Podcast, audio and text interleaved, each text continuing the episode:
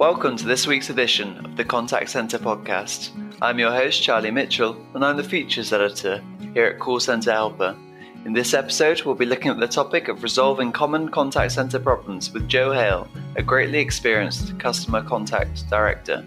Jo is an expert in every area of the contact center, having worked for some of the UK's biggest organisations, and she discusses many of her experiences in overcoming those key challenges that we all face in our conversation.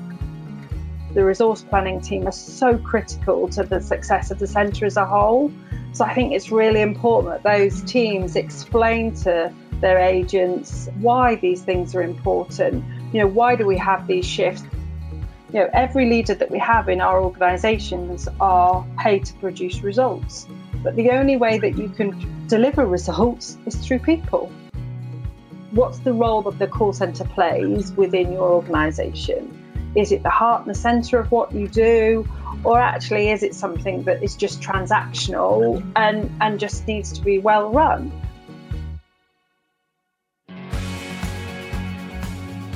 This episode of the Contact Center podcast is sponsored by Genesys.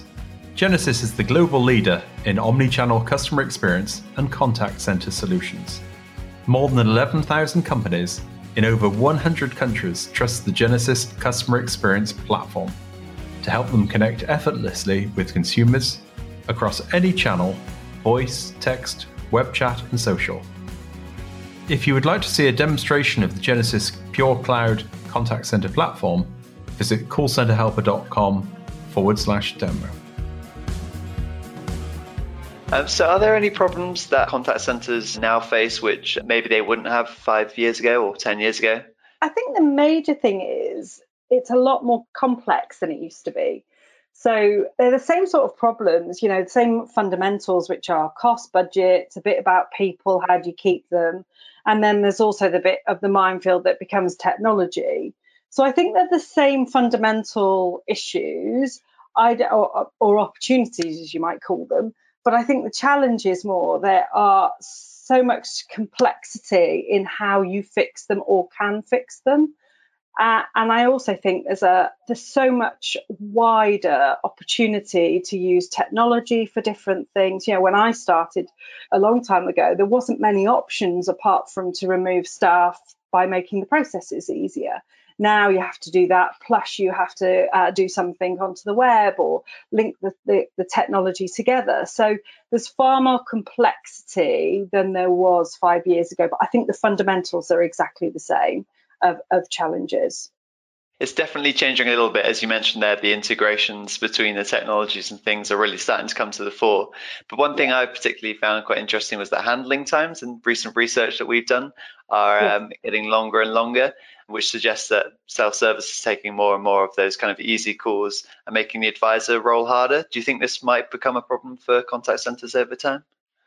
I think it really depends how they adjust to that. So the and that's where the complexity starts to come in, isn't it? So mm. if your handle times are longer, that would suggest that you are absolutely having to do more on the phone. But it could be as simple as the journey that you've put online or the self serve opportunity that you've put in isn't quite working. So it's actually not resolving the challenges that customers having. So I think the, the, the thing about the handle time, I read your um, recent survey, I think it's really important to understand why that is. And is it just down to the complexity that's coming into your centre as a result of the customer need because your journey isn't working correctly? So I think there's a bit of work to be done to unpick that handle time and what's driving it. Mm, absolutely. I think that's a very key point, and that the drivers will uh, vary from one organization to another.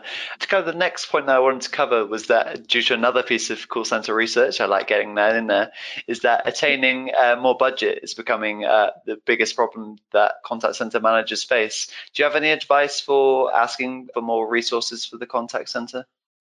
My personal view is you have to come back a little bit from that. So, the first thing I think you need to understand is what type of business does your do you want for your call center? So does your call center got to be world class? What's the critical act of it? Because actually, it could be that as a as a business, you just don't have the money to spend on the technology that you need. So I think the first thing you need to understand is, you know, what does your business want from from your call center? So does it want it to be world class? Does it want it to be good? You know, I've had a number of conversations with CEOs or whatever to say, well, you know, what do you want your customers, the service you want them to receive? And a lot will come back and say world class. And you say, okay, well, world class costs. Yeah. And actually, does a customer want world class? So I think you need to understand in the bigger spectrum what your business wants. And then I think there's some questions you need to ask before you even go to the money piece, which is, you know, what impact if I got that budget would it have on the business's growth? And can I show that? So if I, you know, build a business case for it, um, make sure you involve your finance BP or whoever you work with to understand what's the measures of success. And then the other side of that is if we don't spend any more money, what does that mean for the business? And actually show both of those things. And then also, there's something about why do you need it? Is it regulatory? Is it to give a better service? Is it for growth? Or is it just a nice to have? Or do you need to update these systems because they're going to crash? Whatever it is. But I think you've got to work through each of those questions and then get support from the organization to answer them and get their view and perspective before you even go to ask for money. So I think it's important to think about that why and what you need before you go there. Yeah, I think there's uh, lots of great stuff there. I mean, uh, you don't fly Ryanair and expect Emirates service. I think is the uh, yeah. line that I heard recently, which uh, closely relates to that that area well. And I thought the kind of aligning your goals with the organisations was a particularly key point. But do you think that many contact centres struggling struggle just to kind of communicate with their other departments? Do you think it's becoming more and more important for contact centres yeah. to branch out more and kind of improve their ties with other parts of the business? I think you have to. I think that's a real fundamental piece of working as a team and within the organization. You know, you are, you know, in many cases, the only people that will speak to the customer. Therefore, you have a critical role in the organization, and it's getting those relationships together, understanding the why. Why is it critical for me to spend money? What will that give us? And what will that mean for the rest of the organization is really important before you even get to the point where I, you know I I'm going to ask for money, put some thought into the background of why you want it, and you know actually be really prepared for because there's many times people come back and say no because there isn't the money there or there's a situation which means that you can't have money right now so you have to be preferred, uh, prepared to do that as well Sure, I think that's a very key point there. What will it mean for other parts of the organization is uh, particularly key there. And just kind of moving on now to the next question that I want to ask, and that's all about um, attrition, which is a common issue that many contact centers face, uh, even more more so now with kind of the new generations actively expecting to hop from one job to one job to the next. Um, but how do you think their contact centers can now uh, combat this issue? I would look at three major things how the business attracts you, the person that you've recruited. You know, do they engage them? Do they understand why their role is important? And do they understand what part they play in the future? Then I think there's something around the manager, uh, your manager. So you spend most of your day in your call center as an agent, dealing with your manager and the team around you. That's really critical for you.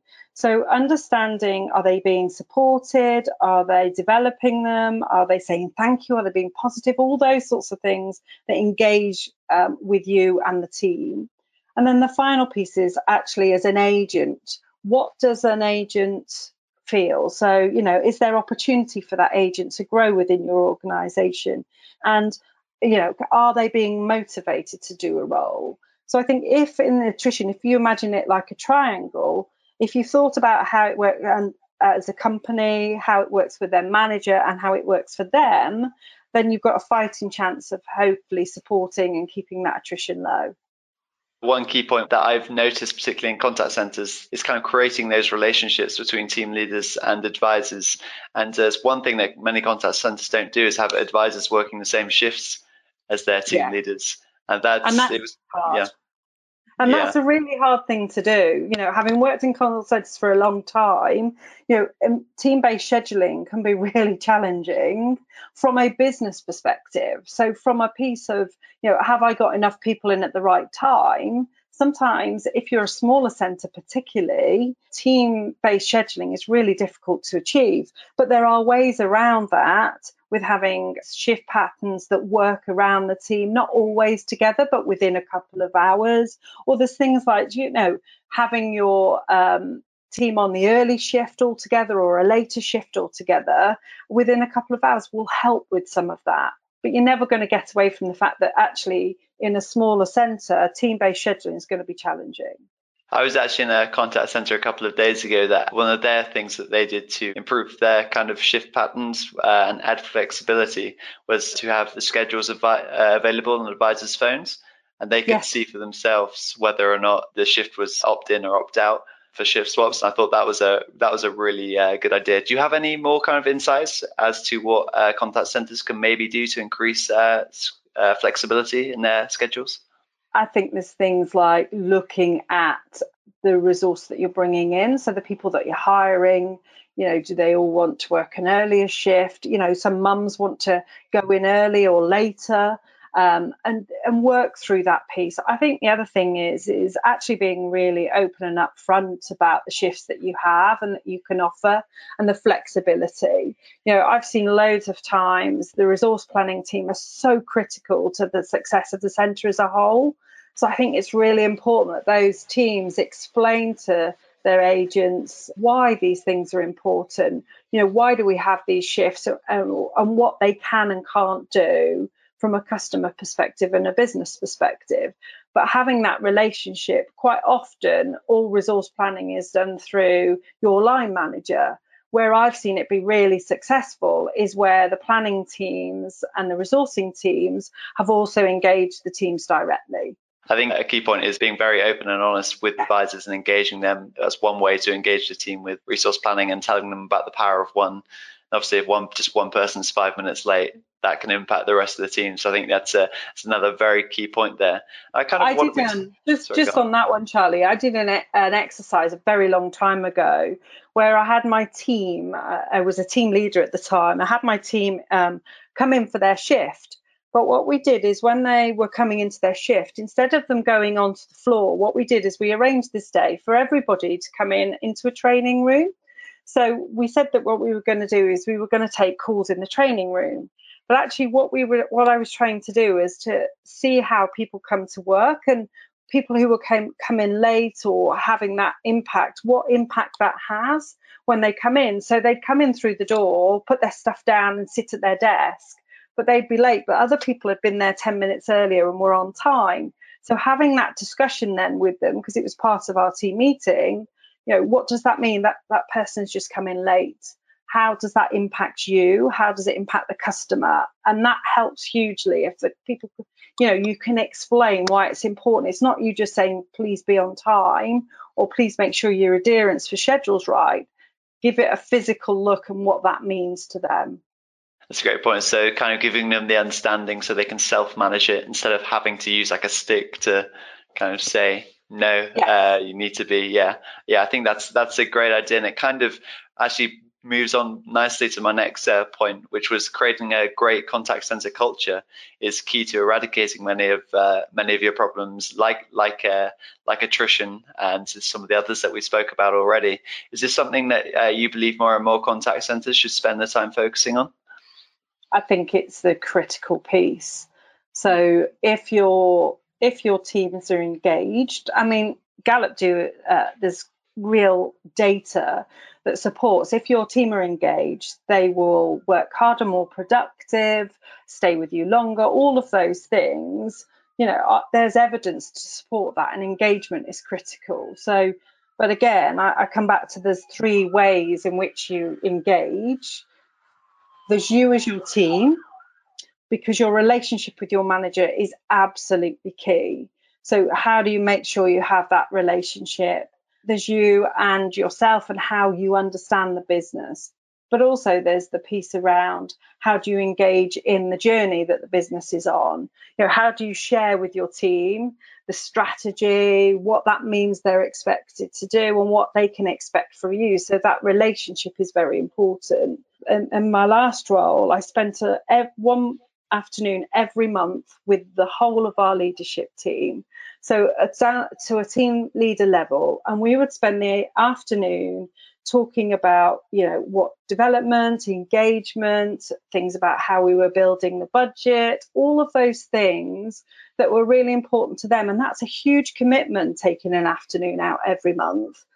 But the difference that made to them understanding how the business worked what it meant um, how we could engage the teams in that was so important you know you, you've been to lots of call centers charlie where their one to ones are cancelled if we get busy. All of those things happen. Once you start down that slope, it's very hard to get out of it because the teams need the break off the phone or they want to have the discussion about their development and their career. You know, if you're too busy for that, then that's a, you know, you're going to lose people and your culture's not going to be set right. Hmm. Yeah, I think that communication, as you uh, said, is uh, so key in setting the right expectations with examples those kind of meetings uh, every month is so good because if people don't understand their purpose, that's kind of a key motivator. Motivating agents is um, a big problem for many uh, contact centers as well. So, in your experience, what other sorts of common problems do um, contact center managers often uh, struggle to deal with? I think it's the there's one that is a theme through every call center you ever go into, which is time. yeah. I think I think it's life in general. Over the years, I found it really interesting because I think that time is such a critical part of everything that we do, and I think it's really important when you're a manager that you make time and what I mean by that is that you plan, you organize, you think about what's important, you focus on what you need to do when you need to do it at that point, you don't get distracted, is really critical. And I think the best managers I've ever worked with or worked for are really good at their time management, really good at their organization, uh, really, which gives them time to engage with their team properly, to understand the situation. So I think time is the critical one. The other thing I think that's there is also about just generally people. You know, it's it can be when you're new to a team leader role or at any point during a manager's role, actually, quite challenging to support your team. Sometimes there's mental health challenges that they may have, or they might need extra support. You being able to, you know, point them in the right direction you know takes time and having that um, level of skill to support people while for some people it comes really naturally there's always things you can learn doing that. So i think that's an important part. And then the third thing is just having some of their, their your own development. You know a team leader role is pretty relentless in my in my view. A- any role in a call center at that level there's a fundamental that's right isn't it you know every leader that we have in our organizations are paid to produce results. But the only way that you can deliver results is through people. So you know your leadership makes that difference to them and you've got to make the time to do that. So i think there's some fundamentals about time people and development to make sure you can support your people in the right way yeah, I think there's one uh, particular point there that I want to pick up on, and that's in order to kind of create more time. One thing that I've seen a few contact centers doing more and more is just trying to kind of limit the amount of time that they're spending on email and making yeah. sure that leaders spend more and more time with their uh, teams. So they're kind of introducing maybe community groups so teams can answer each other's questions and kind of maybe introducing new resource planning measures so that they don't always have to be the measure uh, the middleman for shift swaps. Is there any other ways that you'd um, advise contact centers to improve their communication to advisors? I think, I think a, a real fundamental for me is I think managers and leaders think they need to know the answers. Therefore, they will spend a lot of time making sure they know the answer. And actually, they don't yes, of course, they need to understand situations, but they don't have to have the answer. So if you can get your communication to help them find the answer, so having a really good intranet or you know something that can help them you know physically type in this is the question I have and find the answer. You know those sorts of things will really give you the time. I've run team lead team meetings where we've said right this is what's the questions we've asked this week okay, let's everybody share their answers. Are we all singing from the same hymn sheet? Do we know the answer? And you learn that way. I think there's lots of different ways you do, but I think it's critical that managers don't think they have all the answers because you never do. It can be so difficult to offer advisors progression opportunities, and that's such a big problem that people are faced with because contact centers traditionally have that pyramidal structure of advisors, leaders, and managers.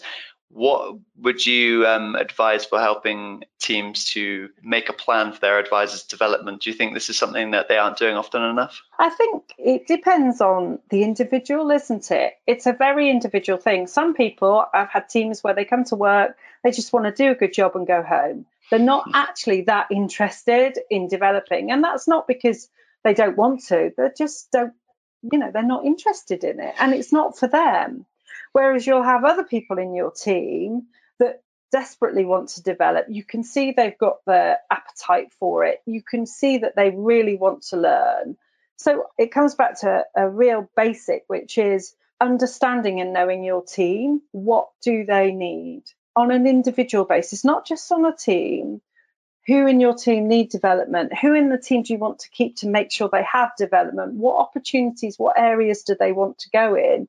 Not everybody wants to go up through the levels. Some people might actually want to go to a different department. They might want to work in planning, might want to work in training, they might want to do work in the complaints team. There's all different ways that you can do a piece. The best leaders I've ever worked with have, rather than a straight up the levels, they've sort of broadened their skill. So I think the fundamental of, of development is how broad is your skill before you actually, you know, move up the levels? Have you got that breadth and depth of knowledge to deliver and achieve what you want to do? Yeah, sure. And I think one point that I actually picked up on a recent uh, site visit to, I know um, used to work very closely with Domestic & General, and one thing that they did here was to kind of remind everyone that they can move sideways. It doesn't just have to be up and down, but they can move into different teams as well. They would make an effort to kind of help people do that and to discuss to keep their well-being. And again, that would help, I imagine, to improve attrition, as we've talked about so much. But the yeah. final kind of problem that I've been thinking of actually links to a point that you made almost at the start of this podcast was that often a problem for contact centers can be uh, conflicting business priorities across the organization. Sorry, this is moving very quickly from one subject to another. Do you think uh, this is a problem that contact centers face? They don't really know which is the key thing to focus on? I think you will have a situation w- where you get that. But I think there's a two way conversation that just needs to be had, which is what is it? What's the role the call center plays within your organization? Is it the heart and the center of what you do? Or actually, is it something that is just transactional and just needs to be well run? I think it's that discussion you, you've got to be prepared to have first. Why is it important? You know, it can be, in many cases, the only link you have to your customers. Therefore, it's really important that people understand what your call center is there to do. I think once you've got, there will be different priorities. An organization always will have different priorities.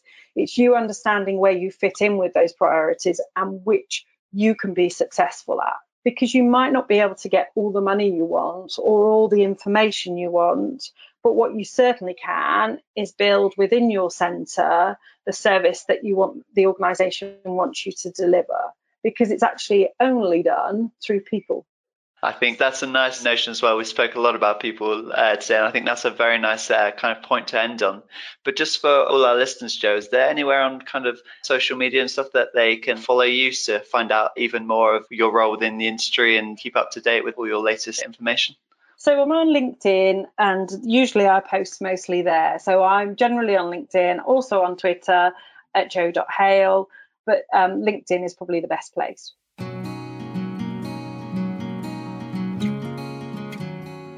That's all for this episode. Thank you to Jo Hale for joining us today. But before we go, Jo and I discussed some research into handling times and common barriers to delivering great customer service.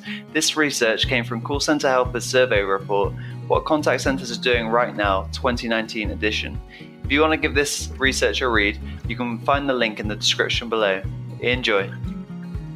This episode of the Contact Center podcast is sponsored by Genesys.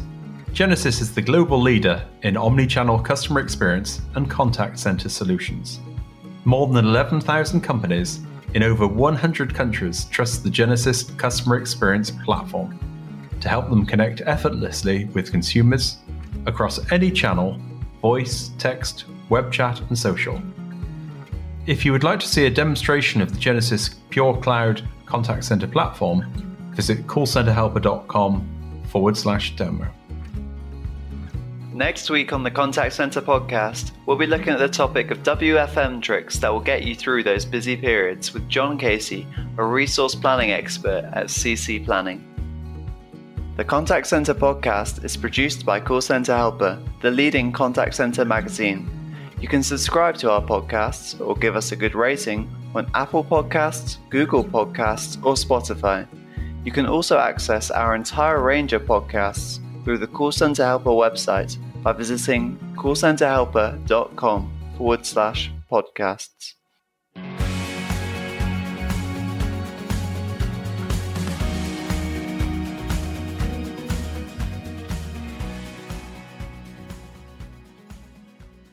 Thanks again for listening to the entirety of our podcast. Your support means a lot to us as we want to keep the success of this podcast going. And to stay successful, we're always looking to improve. So we have created a simple five question survey. This survey will help us to better tailor our content to you, our loyal listeners. Also, by filling in the survey, you might just win a bottle of champagne or a box of chocolates. All you have to do is click on the link in the description box below. Thanks again for listening, and as ever, stay tuned.